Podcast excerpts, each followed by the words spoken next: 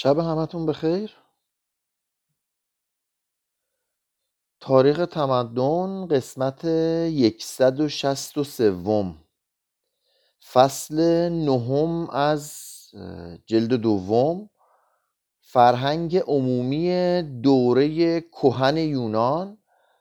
قسمت چهارم موسیقی و رقص. کلمه موسیقی و یا موسیکه در میان یونانیان اصلا به معنای بستگی به موسایها یا موز موزها یعنی الهگان هنر است.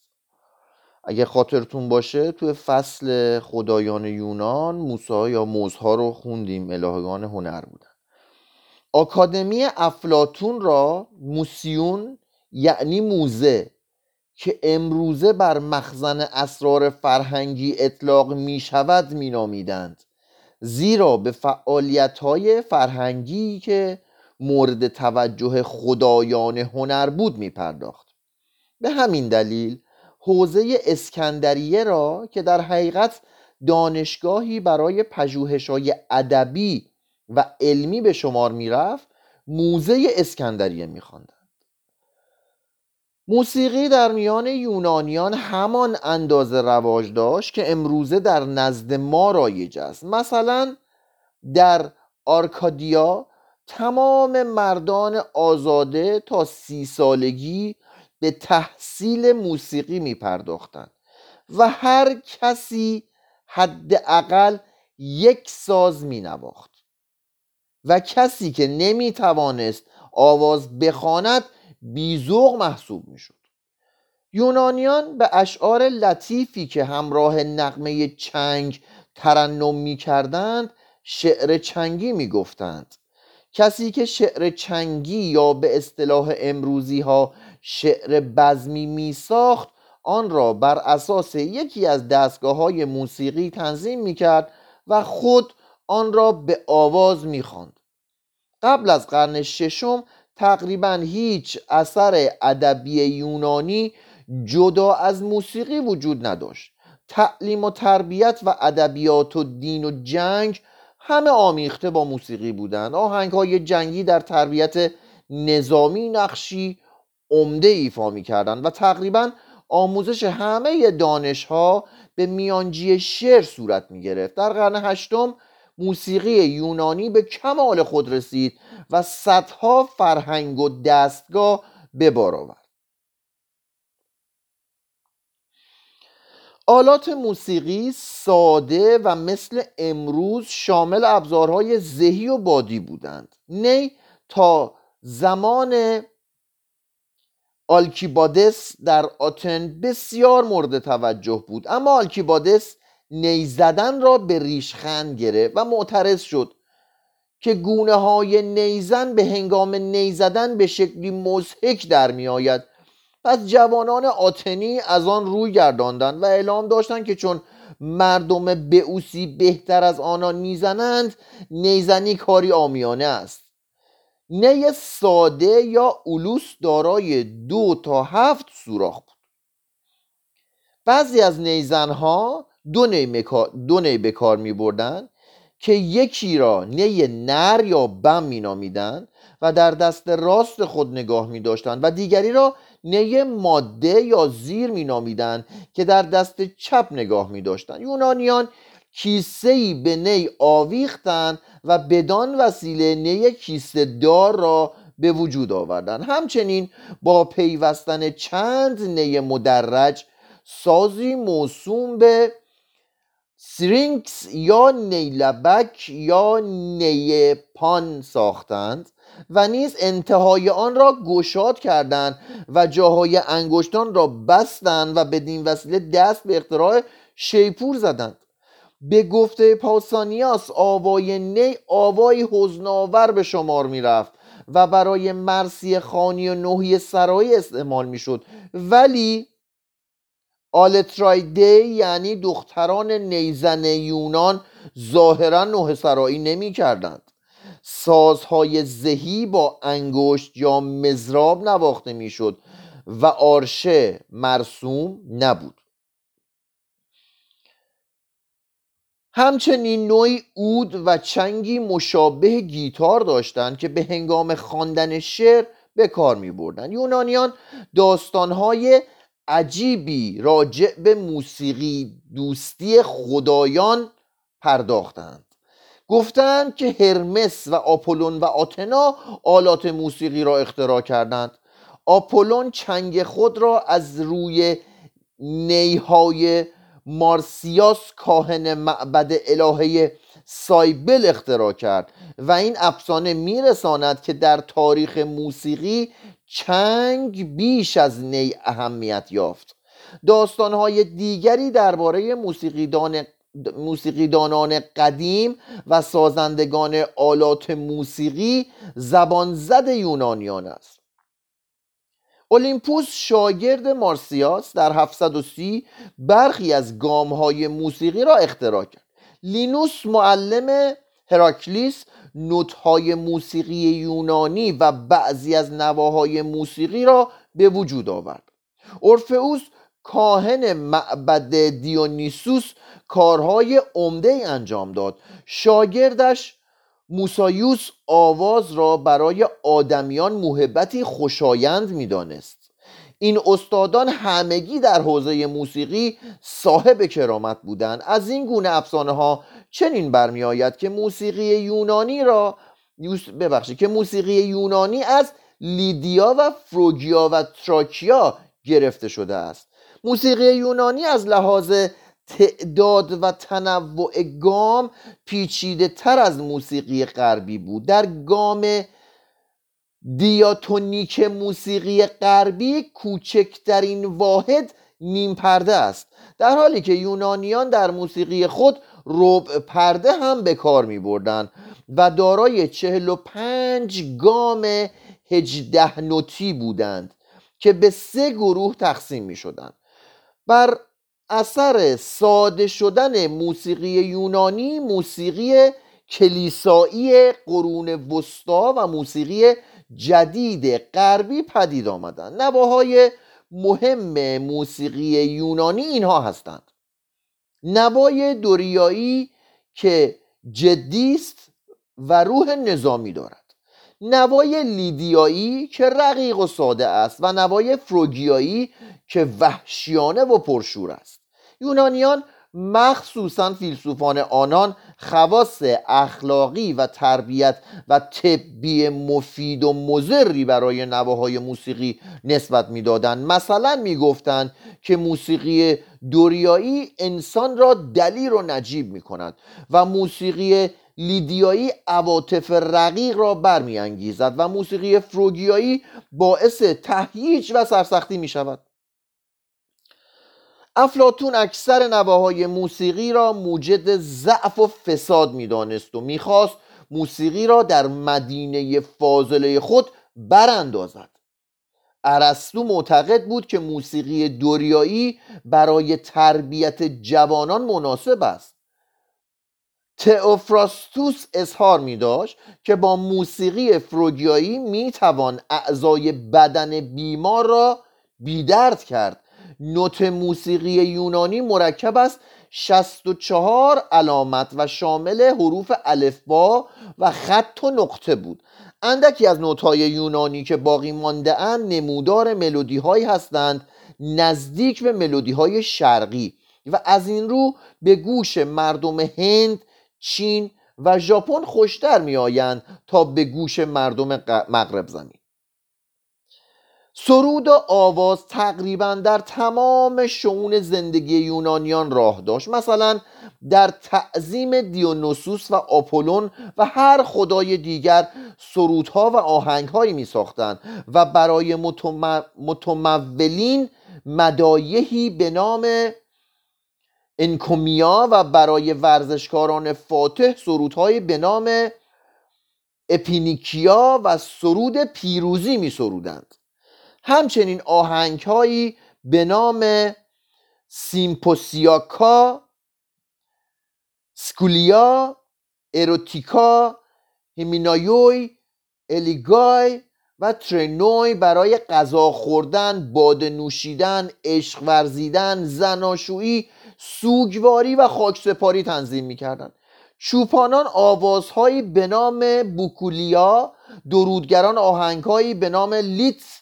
پرسس تاکنشانها آوازهایی به نام اپیلنیا ریسندگان آوازهایی به نام ایولوی و بافندگان سرودهایی به نام الینوی داشتند. مانند مردم ساده ما در خانه و میهمانی و کوچه و خیابان نیست. به ترنم ترانه هایی که البته مانند اشعار سیمونیدس ادبی نبود می پرداختند در جریان اعثار پیاپی موسیقی آمیانه و موسیقی رسمی پایاپای یکدیگر پیش رفتند. در نظر یونانیان عالی ترین وجه موسیقی همسرایی یا حراره بود. همسرایی برای یونانیان از ارزش فلسفی و عاطفی عمیقی که انسان کنونی برای کنسرت و سمفونی قایل است برخوردار بود. دسته های همسرایان در جشن های درو پیروزی و مراسم دیگر حاضران را به شور میافکندند. گاه گاه در شهرها به هزینه صاحبان مکنت مسابقات بزرگی برای دسته های همسرایان برپا می‌شد. معمولا دسته های همسرا به وسیله هنرشناسان در اشعار و آهنگ های زیبا دست میافتند و مدتها برای مسابقه تمرین می‌کردند. در این مسابقه ها به شیوه کلیسای یونان در زمان حاضر کسی منفردن سرود نمی‌خواند و خوانندگی یا نوازندگی همراه نبود. ببخشید. و خوانندگی با نوازندگی همراه نبود. قرنها گذشت تا یونانیان موسیقی سازی را با آواز همراه کردند این موسیقی معمولا یک پنجم از صدای خوانندگان بالاتر یا پایین تر بود. به این ترتیب موسیقی یونانی رفته رفته تکامل پیدا کرد و به عواملی مانند هماهنگی و کانترپوینت نزدیک شد. رقص وقتی که به کمال خود رسید با آواز گروهی آمیخت. از این رو بسیاری از تعابیر موسیقی کنونی ما از رقص گرفته شده است. واژه اروپایی ارکستر که اکنون به معنی دست موسیقی است در اصل بر رقص دلالت داشته است. واژه انگلیسی فوت به معنی پا که اکنون در مورد وزن شعر و موسیقی به کار می رود در اصل دال بر حرکات پا در حین رقص بوده است. یونانیان رقص را همانند موسیقی گرامی می داشتند لوکیانوس چون نتوانست منشأ رقص را در زمین بیابد کوشید که رقص را بازتاب حرکات منظم اختران بشمارد. هومر می گفت که دایدالوس محض رقص آریادنه صحنه ای ساخت و طی جنگ تروا رقاصی نامدار موسوم به مرینس همواره و حتی در میدان کارزار به رقص می پرداخت و بدین سبب هیچ نیزهی به او اصابت نمی کرد به نظر افلاتون رقص زاده شوقی طبیعی است برای ابراز شخصیت با حرکات بدن. ارسطو برام بود که رقص حرکاتی است موزون برای نمایش امیال و صفات و افعال انسانی. سقرات خود را با رقصیدن سرگرم می کرد و آن را می ستود معتقد بود که رقص به همه اندام های بدن صحت می بخشد البته او به رقص های خاص یونانی نظر داشته است. رقص یونانی با رقص های ماغربیان فرق بسیار دارد. منظور از ماغربیان نویسنده است. چون نویسنده غربی بوده دیگه. برخی از وجوه رقص یونانی محرک تمایلات جنسی است. اما برخلاف رقص های دو نفری امروزی برای هماغوشی مرد و زن صورت نمی گرفت فعالیت هنری است. و مانند رقص های شرقی دست و بازو را به اندازه پا به کار می اندازند رقص های یونانی همانند ترانه ها و های آنان فراوان بودند. نویسندگان قدیم از دویست رقص نام برده اند از این جمله اند رقص های دینی مثل رقص های اسرار دیونوسوسی رقص های ورزشی مثل رقص های جیمنوپدیا در جشن. جوانان اوریان اسپارتی رقص های جنگی مثل رقص پریک که جزو مشقهای نظامی به نونهالان آموخته می‌شد. رقص های تشریفاتی سنگین مثل رقص هیپورشما که در ضمن آن دو دسته به طور هماهنگ به خواندن و رقصیدن میپرداختند. از اینها گذشته. مردم به مناسبت حوادث مهم طبیعی و اجتماعی به رقصهای گروهی گوناگون اشتغال میورزیدند.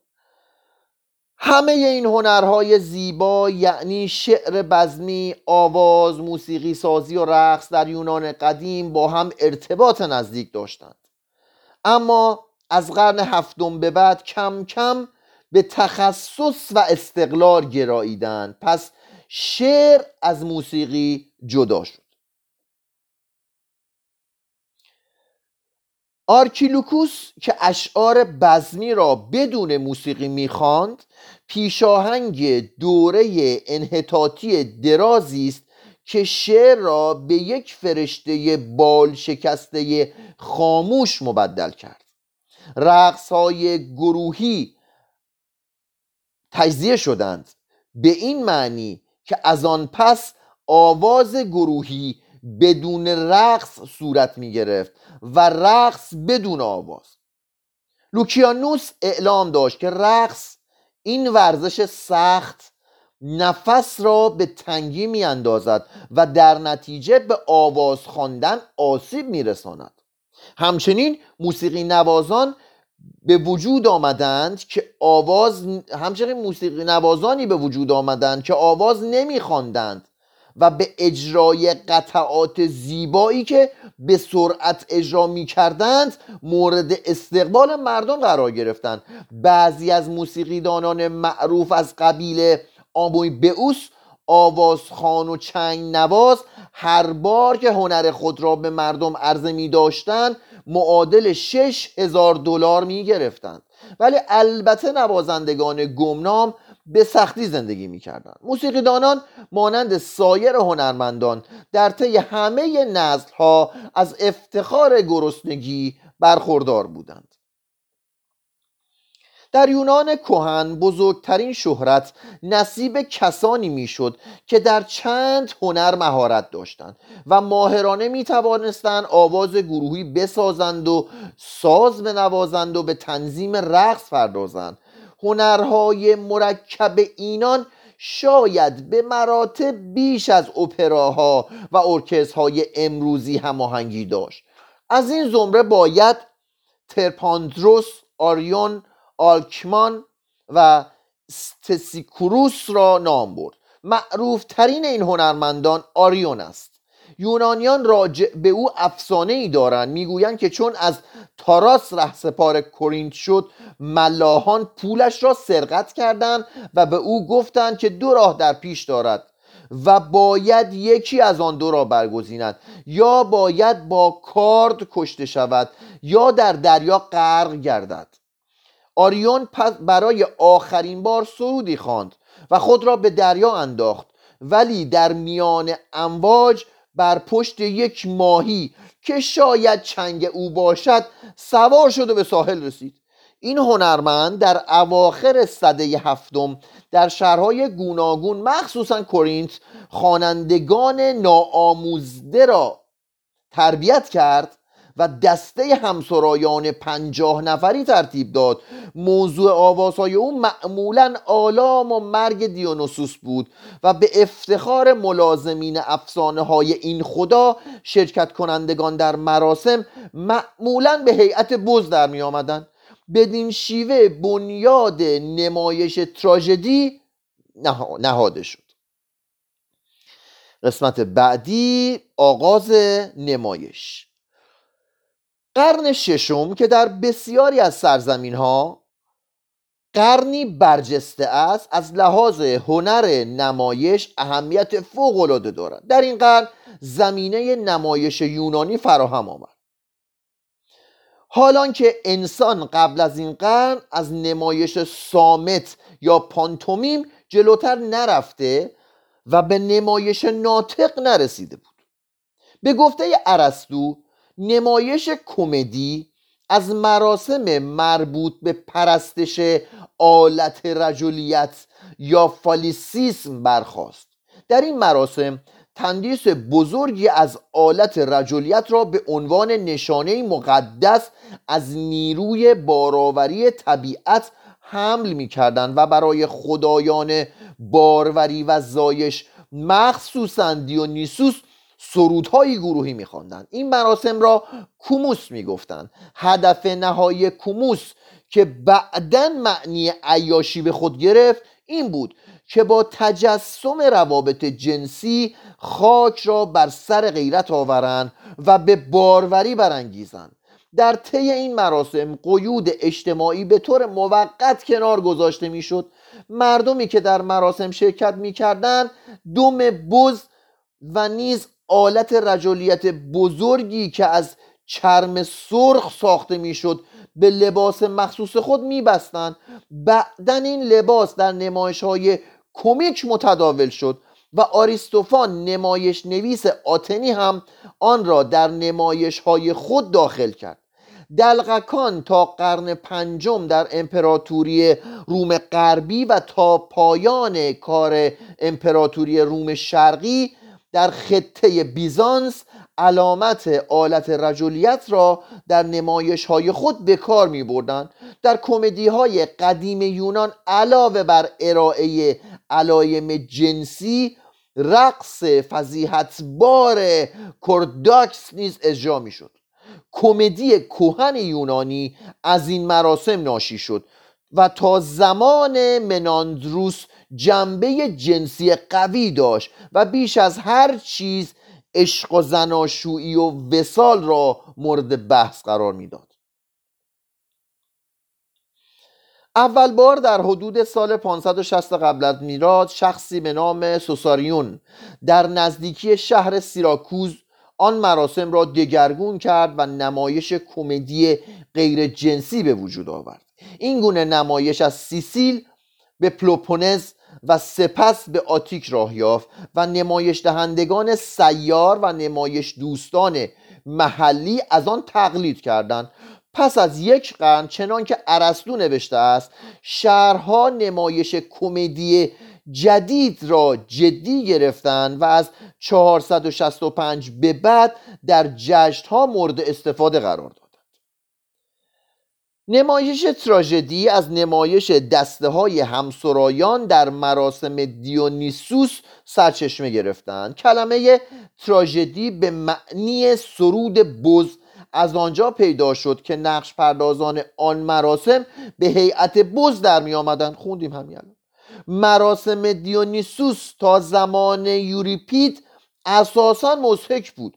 و چنان که ارسطو می‌گوید مدتی طول کشید تا نمایش تراژدی از خلال قطعات کمیک بیرون آمد و استقلال یافت. مسلما عوامل بسیار در ظهور تراژدی دخالت داشتند. از جمله پرستش مردگان و تجسم برخی از حوادث خدایان مانند تولد زئوس ازدواج زئوس با هرا مصایب دمتر و پرسفونه و از اینا مهمتر در پلوپونز و آتیک مرگ و رستاخیز دیونیسوس.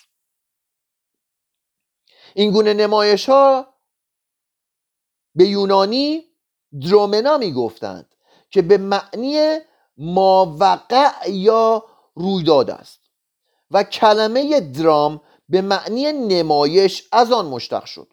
نمایش تراژدی در نواحی متعدد پدید آمد.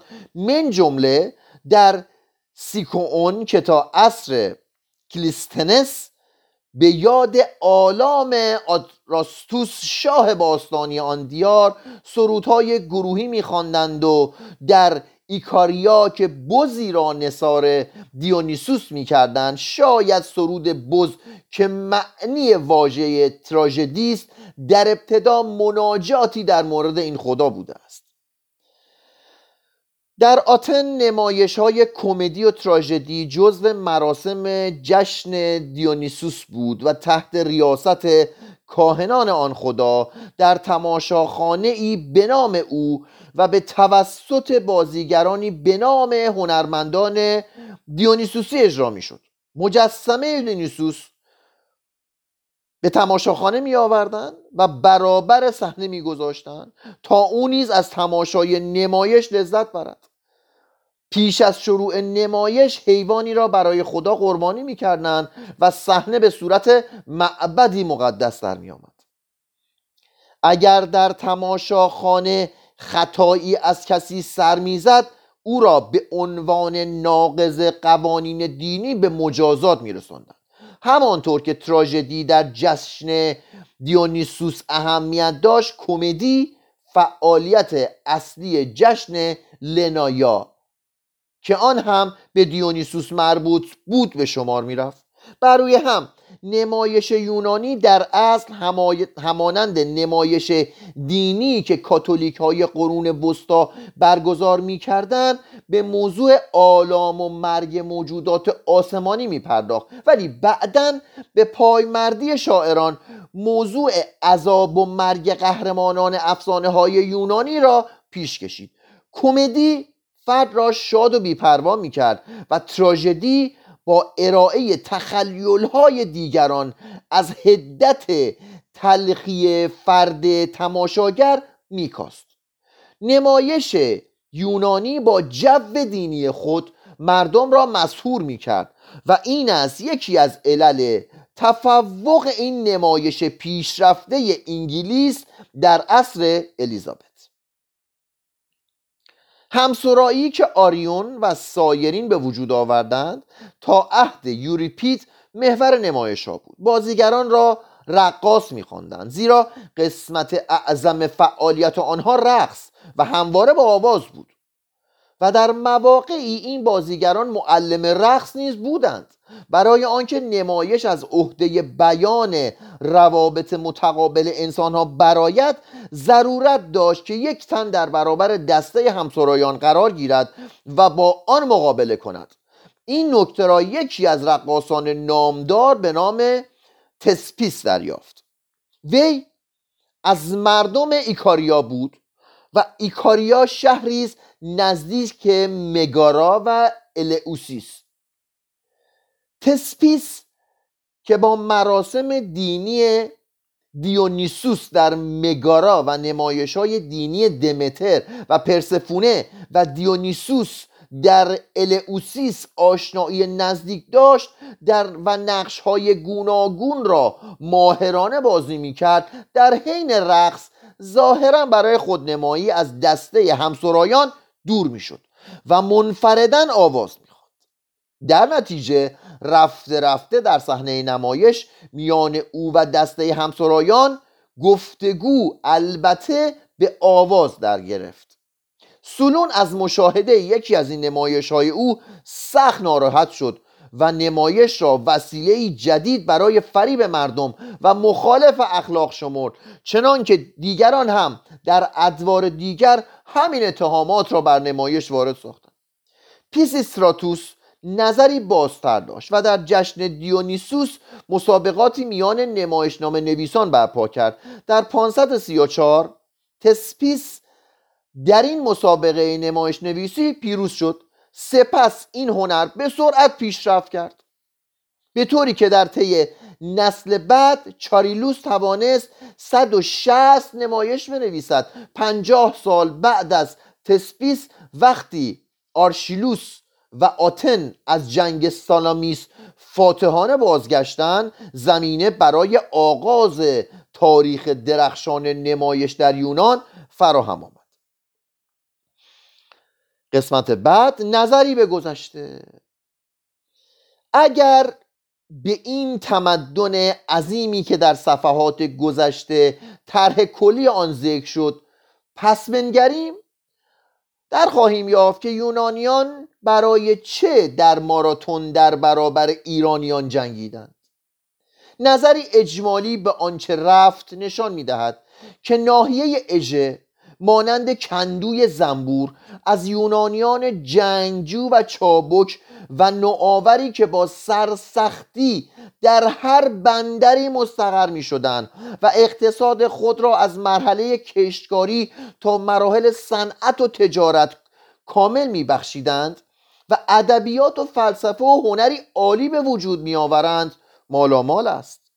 شگفتآور است که این فرهنگ جدید چگونه چنین سریع و پردامنه پراکنده شد و به دوران بلوغ خود رسید؟ قرن ششم قبل از میلاد زمینه دستاوردهای قرن پنجم را فراهم آورد.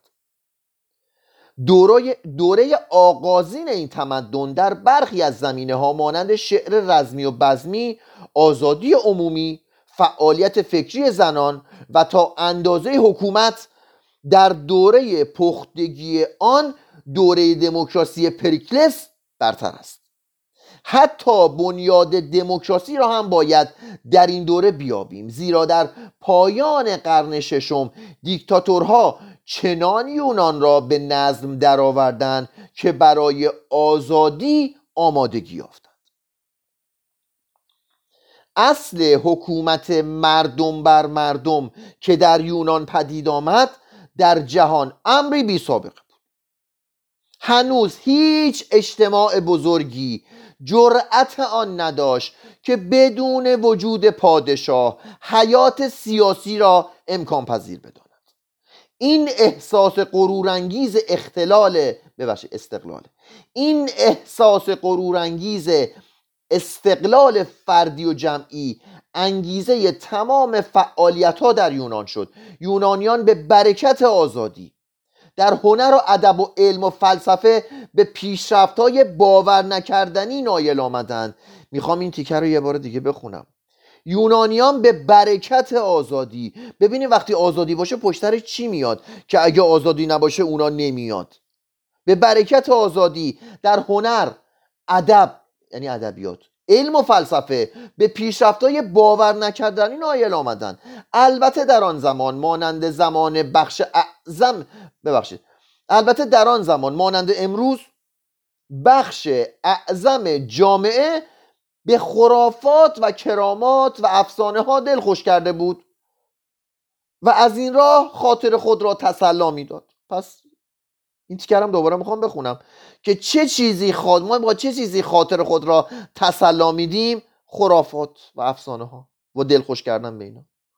با این حال زندگی یونانیان بر نظام دنیوی خردمندانه ای استوار بود و سیاست و قانون و ادب و علم از تحمیلات روحانیان برکنار ماند.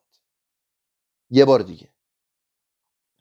زندگی یونانیان بر نظام دنیوی خردمندانه استوار بود. چرا خردمندانه بوده؟ چون تحمیل روحانیون نبوده. حالا ادامه بدیم.